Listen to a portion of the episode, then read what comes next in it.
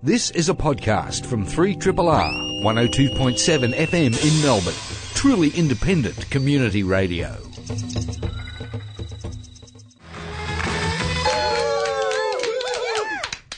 Hello, everyone. I went to uh, Charlie Pickering's live filming of the weekly uh, last week, and they do that every time a segment ends or starts or something, and it makes it feel incredibly exciting. So I figured it was a way for radiotherapy from now on. Whenever we finish with the song, you know, we come in or after an ad, woo Oh, I'm excited. It's like a li- it's like we've got a live studio studio audience, except it's us. Happy Sunday, Triple R listeners. I'm Dr. Dolittle, and uh, is it just me, or is Sunday universally considered to be the best day of the week? It's certainly my favourite. Of course, one of the reasons I love it is because it's radiotherapy time. It's time for some health chat, medical gossip, behind the scenes secrets, and lots more from the medical health world. And have we got a big show planned today? Two exclamation marks are put on the intro there. Two. Not one, two. Joining us in the studio is a brand new medical student, Dr. Training Wheels. Have I got that right? Training Wheels. We're going to call it Wheels for short. Um, Wheels is here for two reasons. First, she's going to talk about a foundation that she works in called the Vincent Chiodo Charitable Foundation. I think I got that right. Yes. And second, to chat about what it's like to be at the very start of her career. In fact, my math says about four weeks into it. Have I got that right, in. Yes, that's right. Oh, so good. I'm feeling good about myself already. Also in the studio is Miranda Paraskeva. Dr. Miranda is a hotshot. That's fair to say. She's a respiratory physician working in the lung transplant team at Alfred Health. Look, just as, you know, in parentheses, in brackets, just as an aside, anyone who works in transplant, the rest of us sort of, we feel slightly nervous around it. It's like, um, they're the rock stars of, um, of health transplants. you know, they basically take people who are essentially you know, facing death. It's very sad, and they make them face life again. So they're the rock stars. And she's one of the physicians working in the lung transplant team at Alfred Health, managing kids and adolescents primarily undergoing transplants. And Miranda's going to tell us what it's like working in, with lung transplants in that field, and in, with particular reference to the challenges of managing adolescent patients, who apparently are a particularly difficult group. We're also going to take a look at the laws of attraction after a study came out this week saying people with psych disorders are more likely to marry others with similar disorders. And we're going to ask what does it all mean. And to help with this, of course, we have an ever trusty general practitioner, university lecturer, and women's and family health expert, Dr. Capri. Whenever I say you're, I think you're a university tutor, lecturer, same thing. No, I think they're very different. I don't, but I welcome aboard, Capri. Welcome Thank back. you. It's good to be back. I'm This is our first show for the year. It is. Yeah, because regular listeners will probably realise, but for new listeners, we rotate. Every, eh, there's a four teams, and we so we rotate every four weeks. And this is our first show back for the year for this particular team, the Dolittle Capri. Who else is normally on our team? Dr. Seuss, Eva. Eva Green, both of whom um, wanted to take the first show of the year Fair off. enough. Slackers, and then I think they want to take our Easter show off too. Anyway, and we've got Kent panelling this week too. Yay, Kent! A round of applause. Yeah. So welcome, team. Let's say hello to everyone. Let's start with you, Training Wheels. How are you down there at the? Very well. Is this your first time on radiotherapy? It must be. It's my your- first time on any radio. Oh, really? So I'm very nervous and Oh, excited. triple Thank you for having cheers. You're doing triple beautiful. three Oh, thanks so cheers. much. You look so relaxed. my first time, I really, I didn't sleep the night before. I was so nervous. So I don't know how you look so oh, relaxed. I went for a really long swim yesterday, Oh, so I slept okay last night. But yeah, I was, it was an early start this morning. Oh, and hotshot Dr. Miranda Paraskeva. How are you? I'm good, thanks. Did you sleep last night? Were you nervous coming on? I was actually quite nervous. Oh, good. Yeah. Good. I'm glad I'm not the only one. Because I get nervous. I'm nervous. still nervous. I've been doing it for a year, and I I find it very stressful. You seem like, are you nervous, Kent? Kent hasn't got a microphone, so I have to translate. Oh, quivering. He's Yeah. quivering with nervousness. Hey, um, what are we starting the ball rolling with? I'm just going to uh, close my intro on my iPad and quickly open up another thing. We're going to talk about who the laws of attraction. Yep. Did, did you guys read this fantastic article? So well written. So well written. Yeah. Okay, I wrote this article during the week, and we're cheating on account of the fact that this saves us me doing double research for a topic. so he said, let's just talk about this topic. And uh, what it's about is it was about a study published in the uh, Journal of the American Medical Association, psych- their psychiatry journal called JAMA Psychiatry. And it was a pretty impressive study, just to be upfront about it all. It was from the Karolinska Institute in Sweden, and they looked at. Um, they've got incredible databases in throughout Northern Europe, and in particular Sweden. Fantastic databases of pretty much everything about your health, your life, your occupation, all sorts of stuff. And they looked at one of their fantastic databases, and they looked at 700 over. It was about 750,000 people who had had a mental illness, and they paired each one of them with five matched controls from the com- community, and then they looked at people who married who. Um, they tried to pick up not just marriages by looking at some other databases as well, in particular who'd had kids and who the partners were and stuff. So they tried to just basically look at what the laws of attraction were when it came to mental health. If you'd had a mental illness, who were you going to marry? And um, it turned out that if you had a mental illness, you had two or three times the chance of partnering up, marrying someone who also had a mental illness. And in particular, certain mental illnesses tended to match together. In particular, mental illnesses that occurred at a young age, like um, all the childhood disorders, attention deficit hyperactivity disorder, and um, Asperger's uh, spectrum, the autism spectrum disorders. And if you had disorders with severe symptoms, like, for example, schizophrenia, you tended to marry someone with schizophrenia. Um, and they, they didn't, they thought the, the, study mainly has a whole lot of implications for genetic research, and they talked about that, but quite frankly, that was quite dull unless you're a genetics researcher.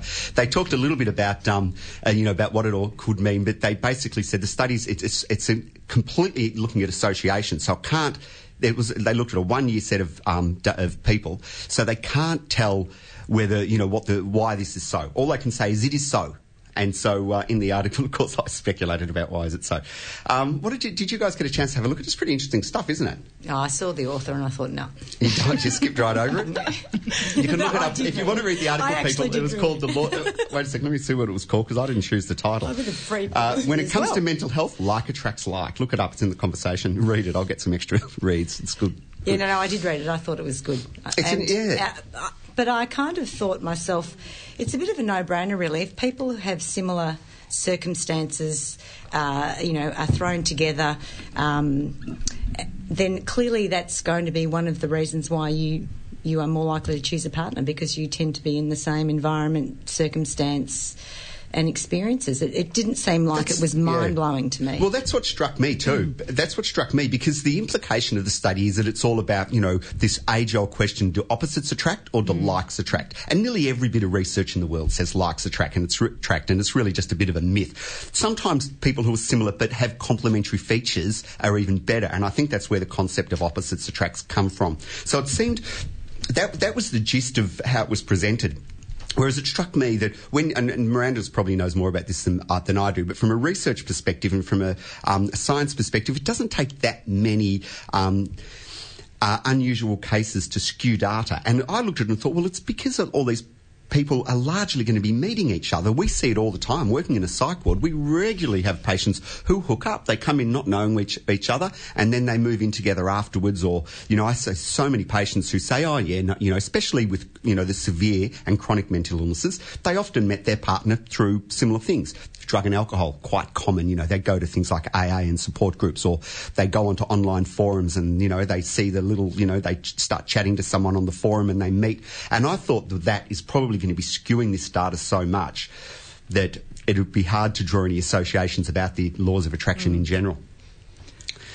What about, uh, you know, and of course it led on to, uh, you know, quick study. Like, you know, when I say quick study, you know, I spent an hour quickly researching what are the laws of attraction. So what, what, what about, you know, um, I happen to know because I went to the movies last night with Capri, and there was this man sitting oh, between and my us. husband came too. No, well, that's what I'm saying. I happen to know she's married because there was this guy sitting in the middle of the two of us who turned out to be her husband. Yes. Um, he was a nice guy. Yeah. What well, attracted was, you to your husband? Well, that's what I was about to say. That really, um, you know, certainly in our cohort of friends, and Steve and I, uh, Dr. Dolittle and I have done uh, have grown up in medicine together. We started at uni together when yeah. we were, you know, obviously incredibly we were like Doogie Howser. We were like five or six years old. Yeah, go on. exactly.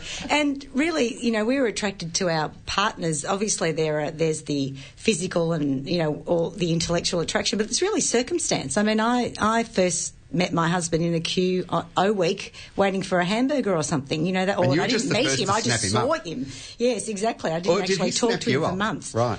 Oh yeah, that's a long story. But anyway, so because he was just for the sake of um, Miranda and uh, training wheels over there, he was and for anyone who's listening, he was probably one of the best looking guys in the whole course, if not at uni at the time. He was sort of, he, he's got a name that suggests beaches, you know, something like, you know, windy, sunny or sandy, something like that. And, uh, you know, he's got, he looks like surfy, blonde hair, muscly. So, you know, although you, you're, you're still hot yourself. So how much of it was physical? How much of it was other Well, stuff? as I say, in the queue, he, you know, there's probably about 50 people ahead of me, and uh, that was the initial sort of attraction. And and had had I not done, had I not done medicine. Um, and gone and done, you know, commerce. I'm sure I could be married to someone else. Yeah, I, well, I, It's- I, have, I didn't actually. I couldn't find this study to mention it in the in the um, article I wrote, but um, I have read a couple of times the rates of where you meet people, and about a third of people meet their partner at education, school hmm. is really common, university, and then I think the next most common was work. And they're the two common places. And the main way you meet your partners is obviously through friends or acquaintances. What about you guys? What about the newbies? You know, what have you got any thoughts? How are you going to, you know, I, I, I don't know if you're married or single, or partnered up or not partnered up, or I am partnered up. I met my partner in my undergrad, during Yep. undergrad. Um, but they did say on the first day of med school at the start of this year, you know, take a look at who's sitting next to you because you might end up marrying them, which has become a bit of a cliche. But the person giving the lecture then said, and I'd just like to say as a side note, I've been married to my wife for 30 years and we met on the first day of med school. really? obviously There you go. happens. It does happen. Yeah. Um, Well, and that's what's weird about this study. How did they adjust for all of those things? Because I'm sure they didn't put in these people like bikes.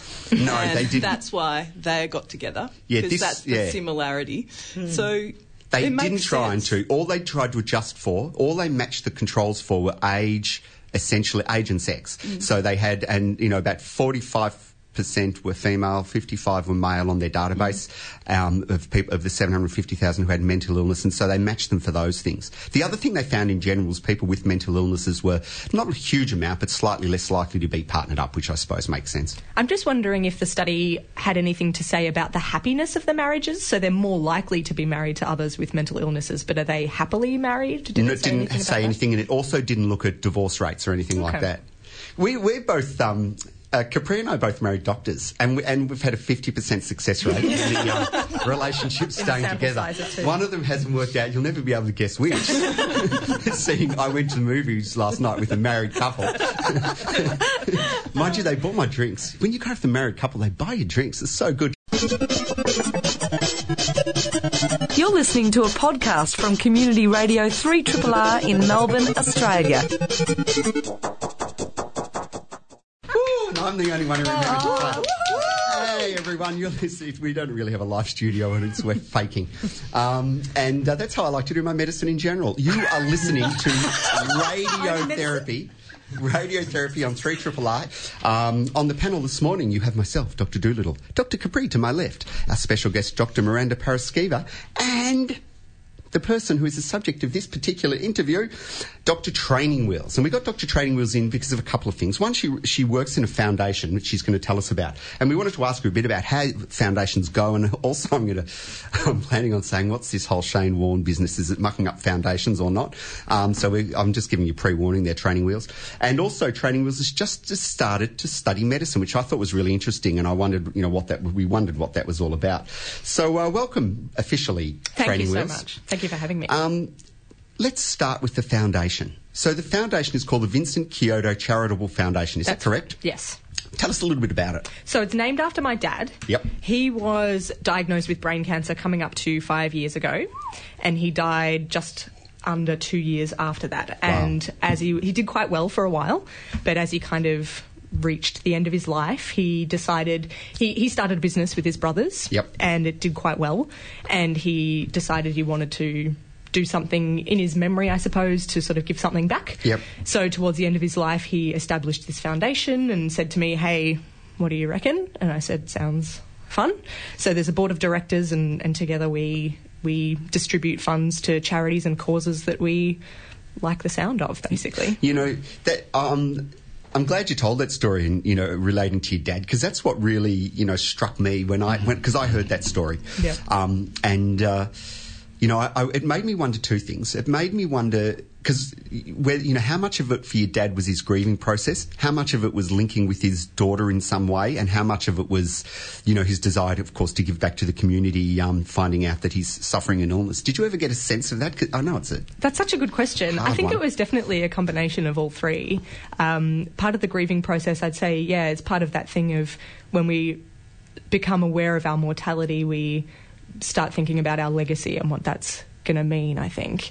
And I think for him, maybe he thought, let's try and have a positive kind of spin on all this this terrible end to my life. Um, and yeah, and, and with that legacy, then allowing me to kind of carry that on for the years to come. Um, so as you said, the connection with me and um, and it's been a it's been a really nice way to turn a, an otherwise really sad event in my life into something that's quite positive. And I, I really enjoy the work that we do. it's Yeah, fantastic. sounds amazing. Well done. Um, I guess we're interested in finding out what how you decide who um, you distribute the, the funds to. Sure. When uh, Dad said that the causes he was most passionate about were children, education, and medicine, so we sort of try to keep those in mind. But it's pretty broad, which is nice. It, it gives us a lot of flexibility. Yeah. Yeah. Um, but it is nice to keep those in mind. That to keep that in mind that that's where we're sort of coming from. Um, but ultimately, it really just comes up to comes down to what we're interested in and what we're passionate about as time sort of goes on. So at first we made some donations to the Alfred and to we did um, some for some medical research into brain cancer, and that was the first sort of round of donations that we made after Dad died, and we thought that was sort of a, a nice thing to do in his memory. And since then we've sort of we've started doing this cool program that I'm really into. The, we still have a relationship with the business that Dad started with his brothers, and what we do, we've been doing for the last two years, is we contact all the staff. There are over 500 staff members, and we ask them to suggest any charities and causes that they're involved with or interested in, and it means that we come across charities that we would otherwise never find. I love that. I saw that on your website, and there's this long list of charities, uh, and they all look fantastic. It is, know, It's wonderful. yeah. Some of them have been great, like um, restoring the facilities at a particular tiny CFA chapter somewhere in the great. outer burbs, um, and you know, putting a, a roof on the basketball court at a primary school. That's made a big difference for that whole community Yeah. because that community doesn't have an indoor sports facility. So it's not just the primary school that benefits, and it's just lovely stories like that that we wouldn't find on our own. I think it's really interesting that you didn't, your dad didn't want a charity set up to look into just the disease he had. I think that was a, a motivating factor for him. I remember him saying that he, he was really shocked at a lot of the costs associated with being ill and, and receiving treatment, and that he was fortunate enough that he could afford to do everything he wanted to do, but a lot of people don't have that option. And I mean, there's, for example, Charlie Teo, the famous brain surgeon. Yep. Tens Been in the of thousands of dollars Yeah. for a, for surgery with him. Yeah. Um, and Dad was never operated on by Charlie, but um, it's obviously really prohibitive for a lot of people. And I think Dad was motivated by that a little bit. And that's something we, we donate to the Cure Brain Cancer Foundation, which is the charity Charlie Teo started. They do a lot of research into treatments for brain cancer, and it's something we're interested in. But I think he was open to other stuff too, which was nice. It's sort, yeah. I, I always wonder how you know charity. It's a good question, Capri, because you know I always wonder how charities are figuring it all out. Because the big charities are fantastic at marketing. Yes. They're fantastic Yes. at self promotion. Yeah. They're fantastic at putting up their most gorgeous looking kid or their most sad looking story. and I, and I'm, I don't want to sound cynical about it, but you know, in working in the health field, you sometimes do get cynical. You sit there and you think, oh, they've done it again. You know, they're so good at their self promotion and marketing. And and normally you don't mind too much because even though they're, you know, that you're feeling slightly cynical about it, you know it's a good cause anyway. So, you know, you think, oh, what the heck. A bit of cynicism is healthy, though, certainly. There's a new kind of, um, I guess, project called effective altruism, which is this idea of um, donating to charities where your each dollar has the largest impact it possibly can. Yes. So, you know, while it's great that somebody can have their hip replaced in inner city Melbourne or something, for the same amount of money, you could probably save tens of thousands of people in sub Saharan Africa by giving them insecticide treated mosquito nets so they don't get malaria or Yeah. something like that. Yep. Um, and yeah, so it's good to be a little bit cynical and have a sort of critical eye. Well, you know, the other too. place where all the cynicism comes in is in the raising money, of course. And, and as I, you know, highlighted in the intro, you know, in the media in the last couple of weeks, we've had the Shane Warne Foundation, you know, the last month really, in lots of um, hot water because it turned out they were giving, I don't know, less than 20 cents in the do- every, for every dollar that they raised to charity, and a fair whack of the money seemed to be going to things that you know, could be seen as questionable. You know, family members involved in the charity, renting the buildings, this sort of business. Um, do you, do you guys raise money, or is it all money that's generated from the business? The vast majority of it is from the business. We do get some donations from the public, and Yep. we welcome that. We think that's really lovely to have involvement from the public, but most of it comes from the business. Um, and it is quite a strict sort of process of um, remaining accountable and Yep. all that sort of thing, which I think is great, obviously. Um, and as you say, the issue with the Shane Warne Foundation was this: there was so much administrative cost, which in a foundation, from what I understand, it wasn't a charity in the sense that it wasn't doing the work itself so much as Correct. directing funds to yeah, charities that money. were doing it, the work. it collects money and gives the money to other charities. Yeah, which is what we do as well. And I think in the case of charities that are doing the work themselves, of course they're going to have some administrative costs, Mm. and that's perfectly reasonable. Like any large business, it's going to cost Yep. money for them to have their printers and their air Yeah, I think whatever. the gold standard's about I don't know fifteen cents in the dollar, so Something you know eighty five percent, eighty five cents should go back, and that's why they got in trouble. Was uh, the legal amounts relatively s- way there is much more flexible. I think the government allows something like you know seventy cents in the dollar and still thinks it's okay and doesn't start asking questions. There's there's some cut-offs. I can't oh, remember the exact numbers. Yeah, well, we're lucky we've got a very small team and the professionals, accountants, and, and all those sorts of people, they donate their time for us, so it's luckily it's not going to be a problem. Hey, so, because, you know, one of the things that really struck me too, you know, being, you know, I, I thought to myself, goodness, if I was just starting a medical career and I was donating money, how would that differ from if I was older? And, you know, I'd already done my medical career because I would have, like, you know, Capri and I, you know, we're, you're still young in your career, Miranda. I think if you were sub mid career, basically, sub mid career. First ev- trimester, I maybe? think everyone needs to know that Steve called me mid-career yesterday. I should just yeah. I was a rang little bit up Miranda for, you know to say now you know where you're going. You know we're up in Brunswick, three triple R radiotherapy. Now we're going to talk. You know we've got someone who's new in the career, and we've got you. You're mid career, and I could you know and I and I got off the phone afterwards and thought to myself that's not the right thing, No, to say to no, someone who's quite young. Um, anyway, where was I? So you um so you know th- basically I was getting to the gist of the next question was is this what inspired you to study medicine? Oh, what a good question. Certainly, part of it was my experience with dad when he was ill, seeing Hmm. his doctors and how they operated and things, not operators in slicing and dicing, but And you know, go about working. them. Yes, exactly. Um, I, I found that Slicing and dicing. Yeah, sorry, that's a lot of surgery. that must It's be week four. That must be a second year subject. yeah, yeah, not yet. um, yeah, I found that really inspiring. Just the, I mean, you're obviously all very clever and experienced, and Yeah, that's especially me. Wonderful. but the the main thing that I found inspiring was just the the open communication with patients, Yep. Mm. communicating openly and graciously with somebody who's dying Yeah. about that fact. I think that's really special. And I thought, what a wonderful thing to do. I, I want to do that. Yeah. Not necessarily people dying all the time. I think that uh, I think you know in your first week you you would have talked about what makes a good doctor, and I think being at the for being having an experience like that, and I've shared a similar experience with you um, with the death of my father Okay. last year, and my mother had a brain tumor as well, Oh, but she's right? doing well. Um, just that distinction between what makes a an effective, capable doctor. Yes, you know we all ho- we hope that all doctors are good at what they do. I mean, you've spent years training, but then there's that other side that you know, unfortunately, not all doctors are good in that area, and I think you can really see that and really appreciate it.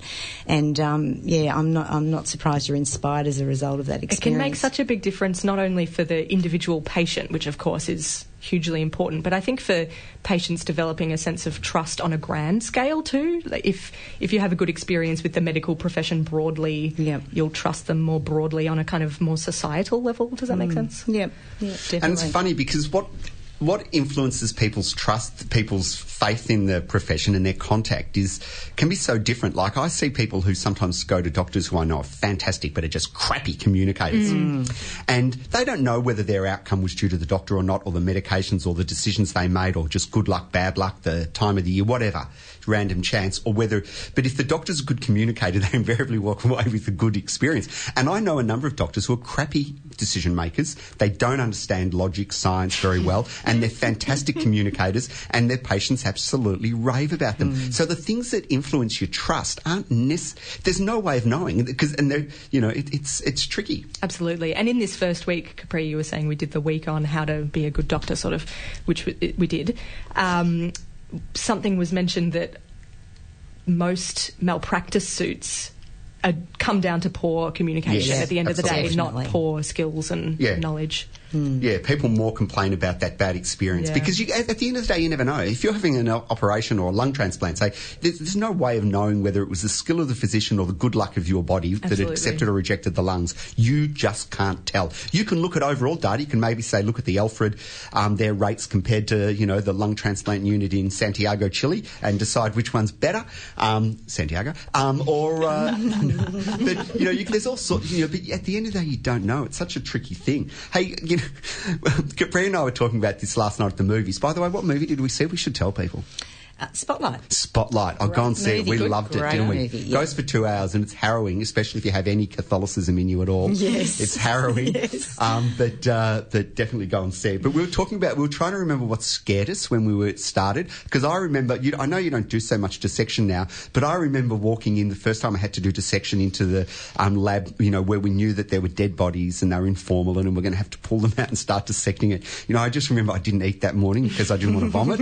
and I, you know, and I was just like, you know, don't look nervous. And I was walking in like a robot, don't look nervous, show no signs of weakness in case the dead bodies come alive and attack me first. Um, is there anything you're scared about? Um, just on the the dissections, I just wanted to mention we did a bit of that in undergrad, Oh, and I remember you? they warned us, thank goodness. But there's that strange thing of the smell of the formalin The- making you it. hungry, Yes. and you think, Oh, oh, am I suddenly Really? a cannibal? Like, what has happened to me? Oh, I don't remember that. I don't remember that You either. never experienced Yeah. that? Oh, it's bad. Yeah. I ate the patient's heart. I can actually I remember knew thinking. it was the wrong thing to do. I don't think I can do this purely because of the smell. I can remember walking in hmm. through the doors and thinking, oh, I just don't know that I can actually, you know, just tolerate the smell. So I don't remember feeling hungry. That is Oh, for and sure. you crave meat. It was, Oh. it was bizarre. But I had no, I had. That is off. I had absolutely no medical back. I had- yeah, that's that's just you. I'm saying.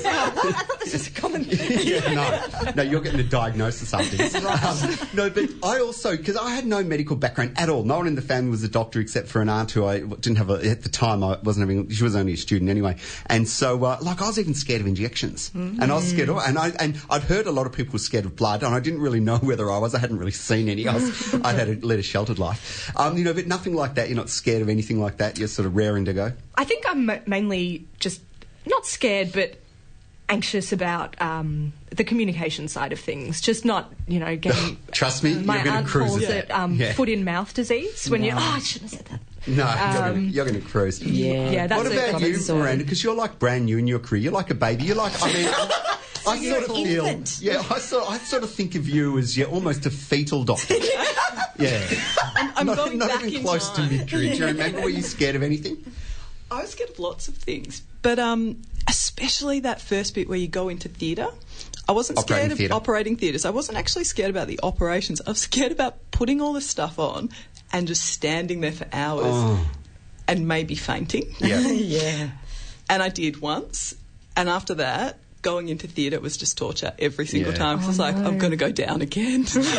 Oh, I hated the formality of theatre. You know, it's so formal, and they treat the surgeon. No, sorry, I should rephrase that. The surgeon treats himself or herself like a god, and you go in there and you just some sometimes, but not all. A lot of them are just divine and lovely. But you know, I, we certainly had some Capri Yes. where we went in and they threw instruments back in the day. They don't do that now. You'll be pleased to know. Yes. But back in the day, they'd throw instruments, abuse people mm. for the most minor things. Clearly, often just because they were irritable themselves, nothing to do with what anyone had go. done. And I hated all that nervousness, you know, that tension. And were they going to yell at me?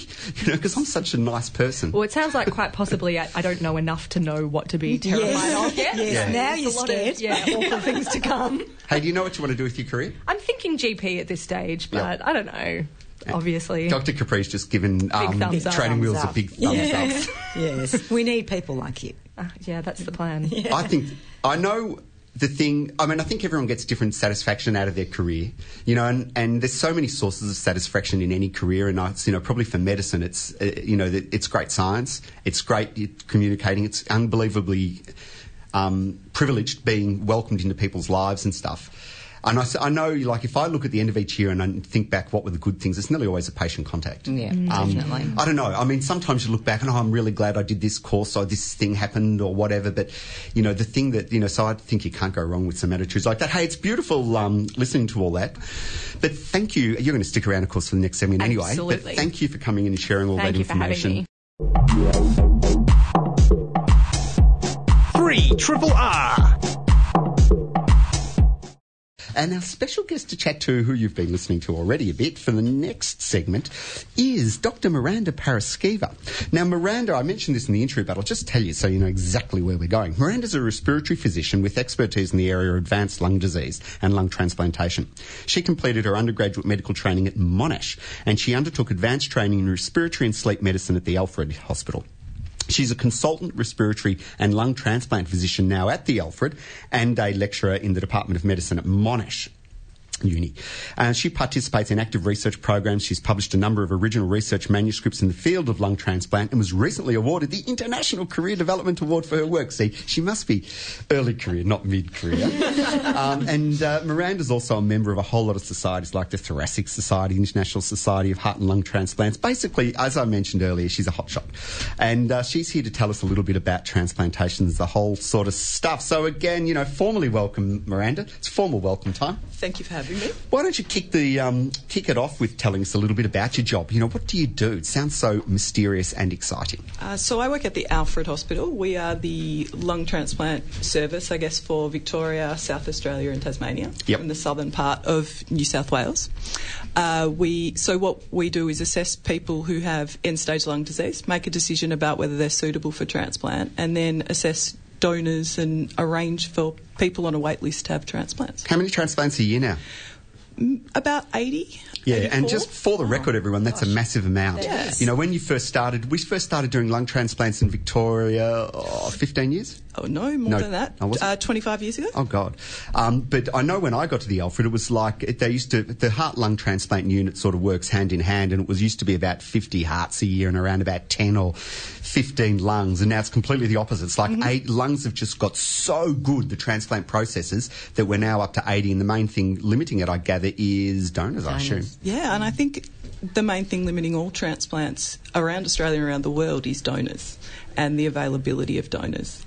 And so, what age groups do we transplant now? So at the Alfred, we uh, we like I said, we transplant adults from those three states, but we are also the paediatric transplant centre for Australia. And so we our youngest transplant recipient was five, and our oldest was seventy. Wow. So for the whole Australia. So if someone in Queensland wants a lung transplant and they're a kid, they have to come down to Melbourne. They do. They have to relocate. Well, some of them have to relocate to Melbourne, depending on how far it is and how difficult it would be to get them here to Melbourne on the night of the transplant. Or otherwise, we just transport them over on the night, and Ah. they stay here for three months after transplant to finish their rehab before we send them home. Gee, that's pretty good. I thought people in, I sort of remember when I, because I used to work in heart transplant a little bit, and I thought they had to stay for a year back then when I did anyway. I haven't worked in it for a while. Or they might have. Um, uh, and I think, you know, originally we used to transplant people from Western Australia as well, so they had to relocate because it's just impossible to get them over here in time. But it's three months now, and you get to go home. And your special area is like the adolescents, isn't it? Is it kids and adolescents or just adolescents? It's predominantly adolescents, um, and that's sort of grown out of the fact that we do have a paediatric program, and so we have have more people to look after in that age group. Um, and it's also because I'm interested in that age group, so it's sort of naturally fallen to me more by choice than by specialty. I imagine it's quite different managing adolescents than adults. Could you tell us a little bit about that, please? Yeah, it's it is quite different. Um, mainly because they've got really different issues to deal with. Like I don't know, I quite acutely remember being a teenager, and being a teenager is a pretty awful um, time in your life. So if you're sick and you need to have a transplant as well, it can be a really difficult thing. So it's more about managing them taking their medications, turning up to clinic, and not getting too excited about feeling well and going out into the world. From a psych perspective, you know, we always say that, you know, people always divide the life up into developmental phases. And I'm trying to think of, oh, I know what it is. The key term they use for adolescence is separation versus individuation. So it's learning to, um, you know, break away from all the molds and your families and develop your own ideas. So it is by definition a time when you don't want to agree with everything that um, authority figures tell you, your parents, your school principal, your, Your doctor. doctors. Yeah. So how? So what happens there? How does that all fit in? So I think also these kids are really different in another way. Like unlike you or I, who have probably had a really torrid 15 to 18 year old time, they've also almost died, not died, and then been told they might almost die again if they don't do what we tell them. Yeah. And so it's a really difficult time, and they do respond to feeling well from having a transplant by going and doing all the things that their friends do, and Yeah. they don't want to be different to everybody else. Uh, I can remember a not so difficult teenage uh, phase, but I can certainly remember a difficult raising teenage phase. um, so Probably those two phases, yours and your kids, were probably identical. you just remember them differently. clearly I was different. perfect, Mum. You, my child, aren't perfect. So, how do you negotiate? How do you deal with the parents of the adolescents? How do you, how do you kind of um, that sort of dynamic must be quite difficult to manage. Well, I think that's it's really hard for parents as well who are looking after kids that may have a medical problem because there's also they're fighting about things like taking medications mm. and going to the doctor, but they're also fighting about cleaning their room and going to school. Don't And- smoke. Yeah, exactly. Don't drink, don't smoke, and that's you know they're the stuff we tell them too. So they've got this second set of doctor parents who are saying you can't do anything fun. yeah. Plus, you need to take all your tablets every day. How important is it to relate to them? Because you look pretty young, so I mean that obviously, but that would obviously help.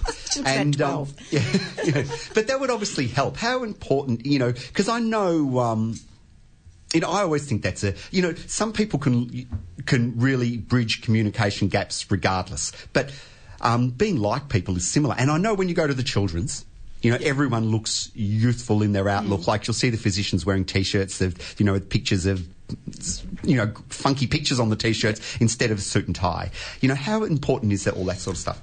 Look, I think that's fairly important, but the most important thing, and I'm sure it's the sort of same thing as training was was saying, is that you trust your doctor and that you know that they're going to do what's right for you, and that to some degree, that as long as that everyone's on the same team, and I think that's far more important. So we spend a lot of time making sure these kids, and I probably shouldn't call them kids because they're young adults, Yeah, but understand that what I want for them is the best for them, and so I'm not trying to be mean and I'm not trying to be difficult. And if they he- and that I'm trying to help them get to that point, like they need to get that we're on the same team, and I think that's the strength of our program. You know, because the whole area of adolescent medicine, it's probably developed. It wasn't a thing when um, Capri and I went through uni. It just wasn't a thing. And since then, it's become a thing. Probably, probably in the last 20 years. In psych, my area, my field, it's become a huge thing. We've had the headspaces develop, and headspaces are essentially for 15 to 25 year olds, largely. And their whole thing, you go into them, they're just so user friendly. They don't look like hospital clinics mostly. You know, they look relaxed and calm, and everyone's in, you know, I think, you know, I think we're making some real ground. But I guess what I'm, I was going to say is, have we made enough ground? I don't. I think in tertiary hospitals like the Alfred, we haven't. No, I don't think we definitely haven't.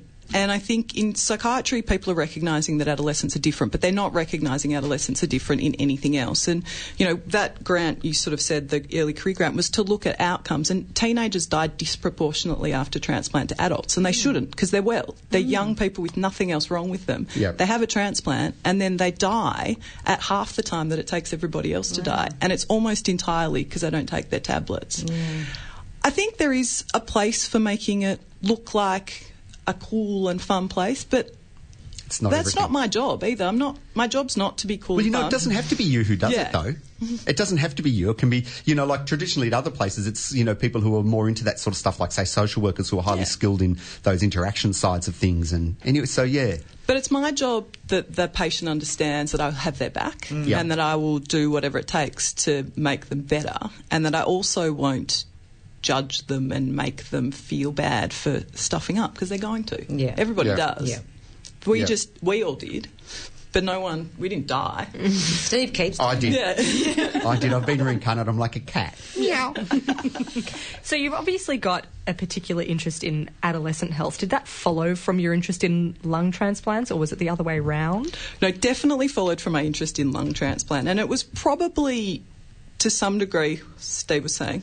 I am the youngest in our unit, and so and I did probably have the spend the most time with this cohort. So I was, I spent a, ho- a very long time in the unit as a resident, a registrar, and then the consultant, which just means I was there for very many years. And so to some degree, I had a lot of exposure to these patients, and I sort of got older with them. Yeah, to some degree, okay. and then because I recognised that there was a, more difficulty in it, I got more interested in that. Hey, that's um, really interesting. So you went to Monash University, I think we established before. So you went to Monash, then you went to Alfred, which is Monash's um, Golden Hospital. People from Monash Medical Centre, feel free to slap me across the face. It's not uh, Monash's goal, it's just stirring because I, I happen to pass through those doors occasionally myself. Um, but it's one of Monash's hospitals. And then you've worked in the unit as a resident. Did you work in as a resident? Yep. So a resident is a junior doctor pre-training everyone. So then you went on to registrar, which is trainee, and then you're now a consultant. Have you left home? and you still live with mum and dad? so I, I will preface that I Yeah. did work at the Austin for m- the first two years of my oh, training. Oh, did you? Yeah, just to Right. make it seem like I didn't spend the whole time at the Alfred. But then I did a resident year in lung transplant and Yep. decided that's what I wanted to do. And then I just didn't leave. And so because I had a sit in, they had to give me a job. Right. So soon head of, soon head of unit. Yeah. That's a nice way to do it. Did you go overseas at all? You know, a lot of people do a stint somewhere and or whatever. No, so for me, it was all set up. So one of the biggest units in the world is Toronto, and Yep. there's a long history in our unit of people going to Toronto and doing fellowships there, and it was all set up to go. And then the job I had, or I have now, came up, and really, they don't come up that frequently, and so I took the job. That's an interesting point for young training wheels too. You know, look, there's some careers. It's you know, like you can go into psychiatry anytime. They take um, you know, fifty odd trainees a year, sixty a year, and might, might, even be more now. Whereas some, you know, if you choose that you want to work in transplants, even you know, in Melbourne, we've got. I mean, apart from renal transplants, of which you know they're almost you know very routine these days, but the biggies: liver, lung, um, heart. What else? You know, the jobs come up once every five to ten years. You know, it's a real window of opportunity. Did you work over in the lung tran- the livers at Austin, or did you, was it just general stuff at Austin? No, it was just general stuff. I worked in the renal transplant, but as a second year resident, so as a trainee, uh, as a junior, very junior doctor, and yeah, I like transplant, and I just had a very transplant based rotational thing, which was all random, and it's turned out to be what I wanted to do. Oh, It's it a bit like choosing your partner, isn't it? It's just Yeah. your circumstance and environment and, exp- and Mm. exposure. But I think that is a lot how we choose our careers in medicine. You know, to, you know, just to come the full circle. Um, any, it's a lot about look. You know, I don't know. I wanted to be a psychiatrist since early. You know, I, that's what I always wanted to be. I did. Li- I, you know, went and worked in Lifeline when I was in third year medicine, and so I always knew I wanted to do psych. Although I must admit, you know, often I'd go into, you know, I'd do pediatrics, and I'd say, oh, those kids are so cute, and I'd do cardiology, and I'd say, oh, I so much want a Porsche, but. Um, But um, like, there's the second time I cracked that joke today. I think it was after I wasn't going to say anything. That's all right. It was funny there, so it doesn't matter. But, um, but, but the point being, um, the point being, you know, I still came back, but I still, a lot of people know it's what they're exposed to. Hmm. Um, I know my partner wanted to be a gynecologist, and she um, did some research in urology and ended up in that area. The, my ex-partner, I should apologise in case people, you know, she'll get mad and say, "Don't associate myself with you now." But, um, but uh, you know, there, it's a real mixture of what you're exposed to and what you like. I don't know. Uh, uh, yeah. See, I knew what I didn't want to do, so I was just crossing things off. Yes. So I knew yeah. from the end of medical technique. school that there was no way I wanted to ever enter a theatre if I could help it. Right. So See, I that's what didn't I'm want to go. doing with- yeah. I didn't want to be a surgeon. That's what I'm doing with relationships now. I'm, I'm- you know, one after the other, I'm ticking them up. No, not, No, not, not that not, not- yeah, yeah. So you ruled out surgery. Did you rule out psychiatry? Uh, I think that was my psych, ro- like psych rotation in um, uh, after medical school. I ruled that out. That's a Um, shame. yeah. Yeah, but it is tricky. It's it's all those different things. What about you know? Because I was so. What about going into medicine? Did you always know you want? You said Oh, I feel like you're tricking me into this one. No, I didn't. No, always know I wanted to be a doctor, and I think that was the value of having an undergraduate degree. Is that, and it's an awful thing to say, but I got the marks, and I thought I'll give it a go, and if it doesn't work out, it doesn't work out, and I'll do something else. And then I couldn't decide what else to do, and I kept saying, oh, maybe I'll think find something else to do, and so I took a year off and didn't think about it, and went back and finished medicine, and then did intern year and second year and my physician's exams, and I was still like maybe there's something else I can mm-hmm. do. And then I realised, man, this is an awesome job. Yeah. Like I can can't imagine doing anything else. But the way the new course is, I don't think I'd be a doctor because I don't think I would have had that drive to do another course and then try and get into postgraduate medicine because I think I would have found something else I liked. I hope I would have found something else I liked. But it could probably work, you know, every way. Like, there's probably still the kids at school who say, "I want to be a doctor," and they go and do the um, the postgraduate course, meaning that they have to do an undergraduate course first. So they go to uni and they do either science or a biomedical degree, and then get into medicine later. And there's probably some. You know, some of those still probably know from word go that mm. I want to be a doctor. It doesn't matter. I'm going to, and others probably, you know, maybe would have been like you and go and do it and then say, actually, I love something else. I'm going to do mm. that. You know, I don't know. I know so many people who went into medicine who say, I don't know if I'd choose it second time round. You know, I reckon a third of the people I speak to say, I don't know if I'd choose it. A third say, no, it's been the best career ever. And a third, you know, sort of seem to, there's a lot of people who do bits and pieces. I know someone at the moment who always, the whole way through medicine, he said he wanted to be a carpenter and one day he was going to leave. And, you know, and, and about a year ago, he bought a house that he's been renovating a day a week. He's gone to part time and he's renovating, gets a builder in every day, every Friday, I think it is, who works on the house all Friday and basically teaches him how to be a carpenter. And, you know, so some people, you know, wax and wane throughout their life. I don't know if there's a solution. Um, but thanks for listening to our show, Radiotherapy, this morning. Special thanks to our two guests, Dr. Training Wheels from the um, Vincent Chiodo Charitable Foundation and telling us about her early career as a med student. Dr. Miranda Paraskeva from the lung transplant unit at the Alfred telling us all about that and how she chose to get into it. And of course, the uh, legendary uh, Dr. Capri. What do you, what do you gro- groan Dean, of, Dean laugh? of Medicine. who's the vice chancellor of the university and pretty much is soon going to be the president. What do we have? A president or prime minister? The prime minister of Australia. Thanks for listening, everyone. We'll be back next week at 10 a.m. What does that mean anyway? 102.7 triple. Ah. This has been a podcast from 3 R 102.7 FM in Melbourne. Truly independent community radio. Want to hear more? Check out our website at rrr.org.au.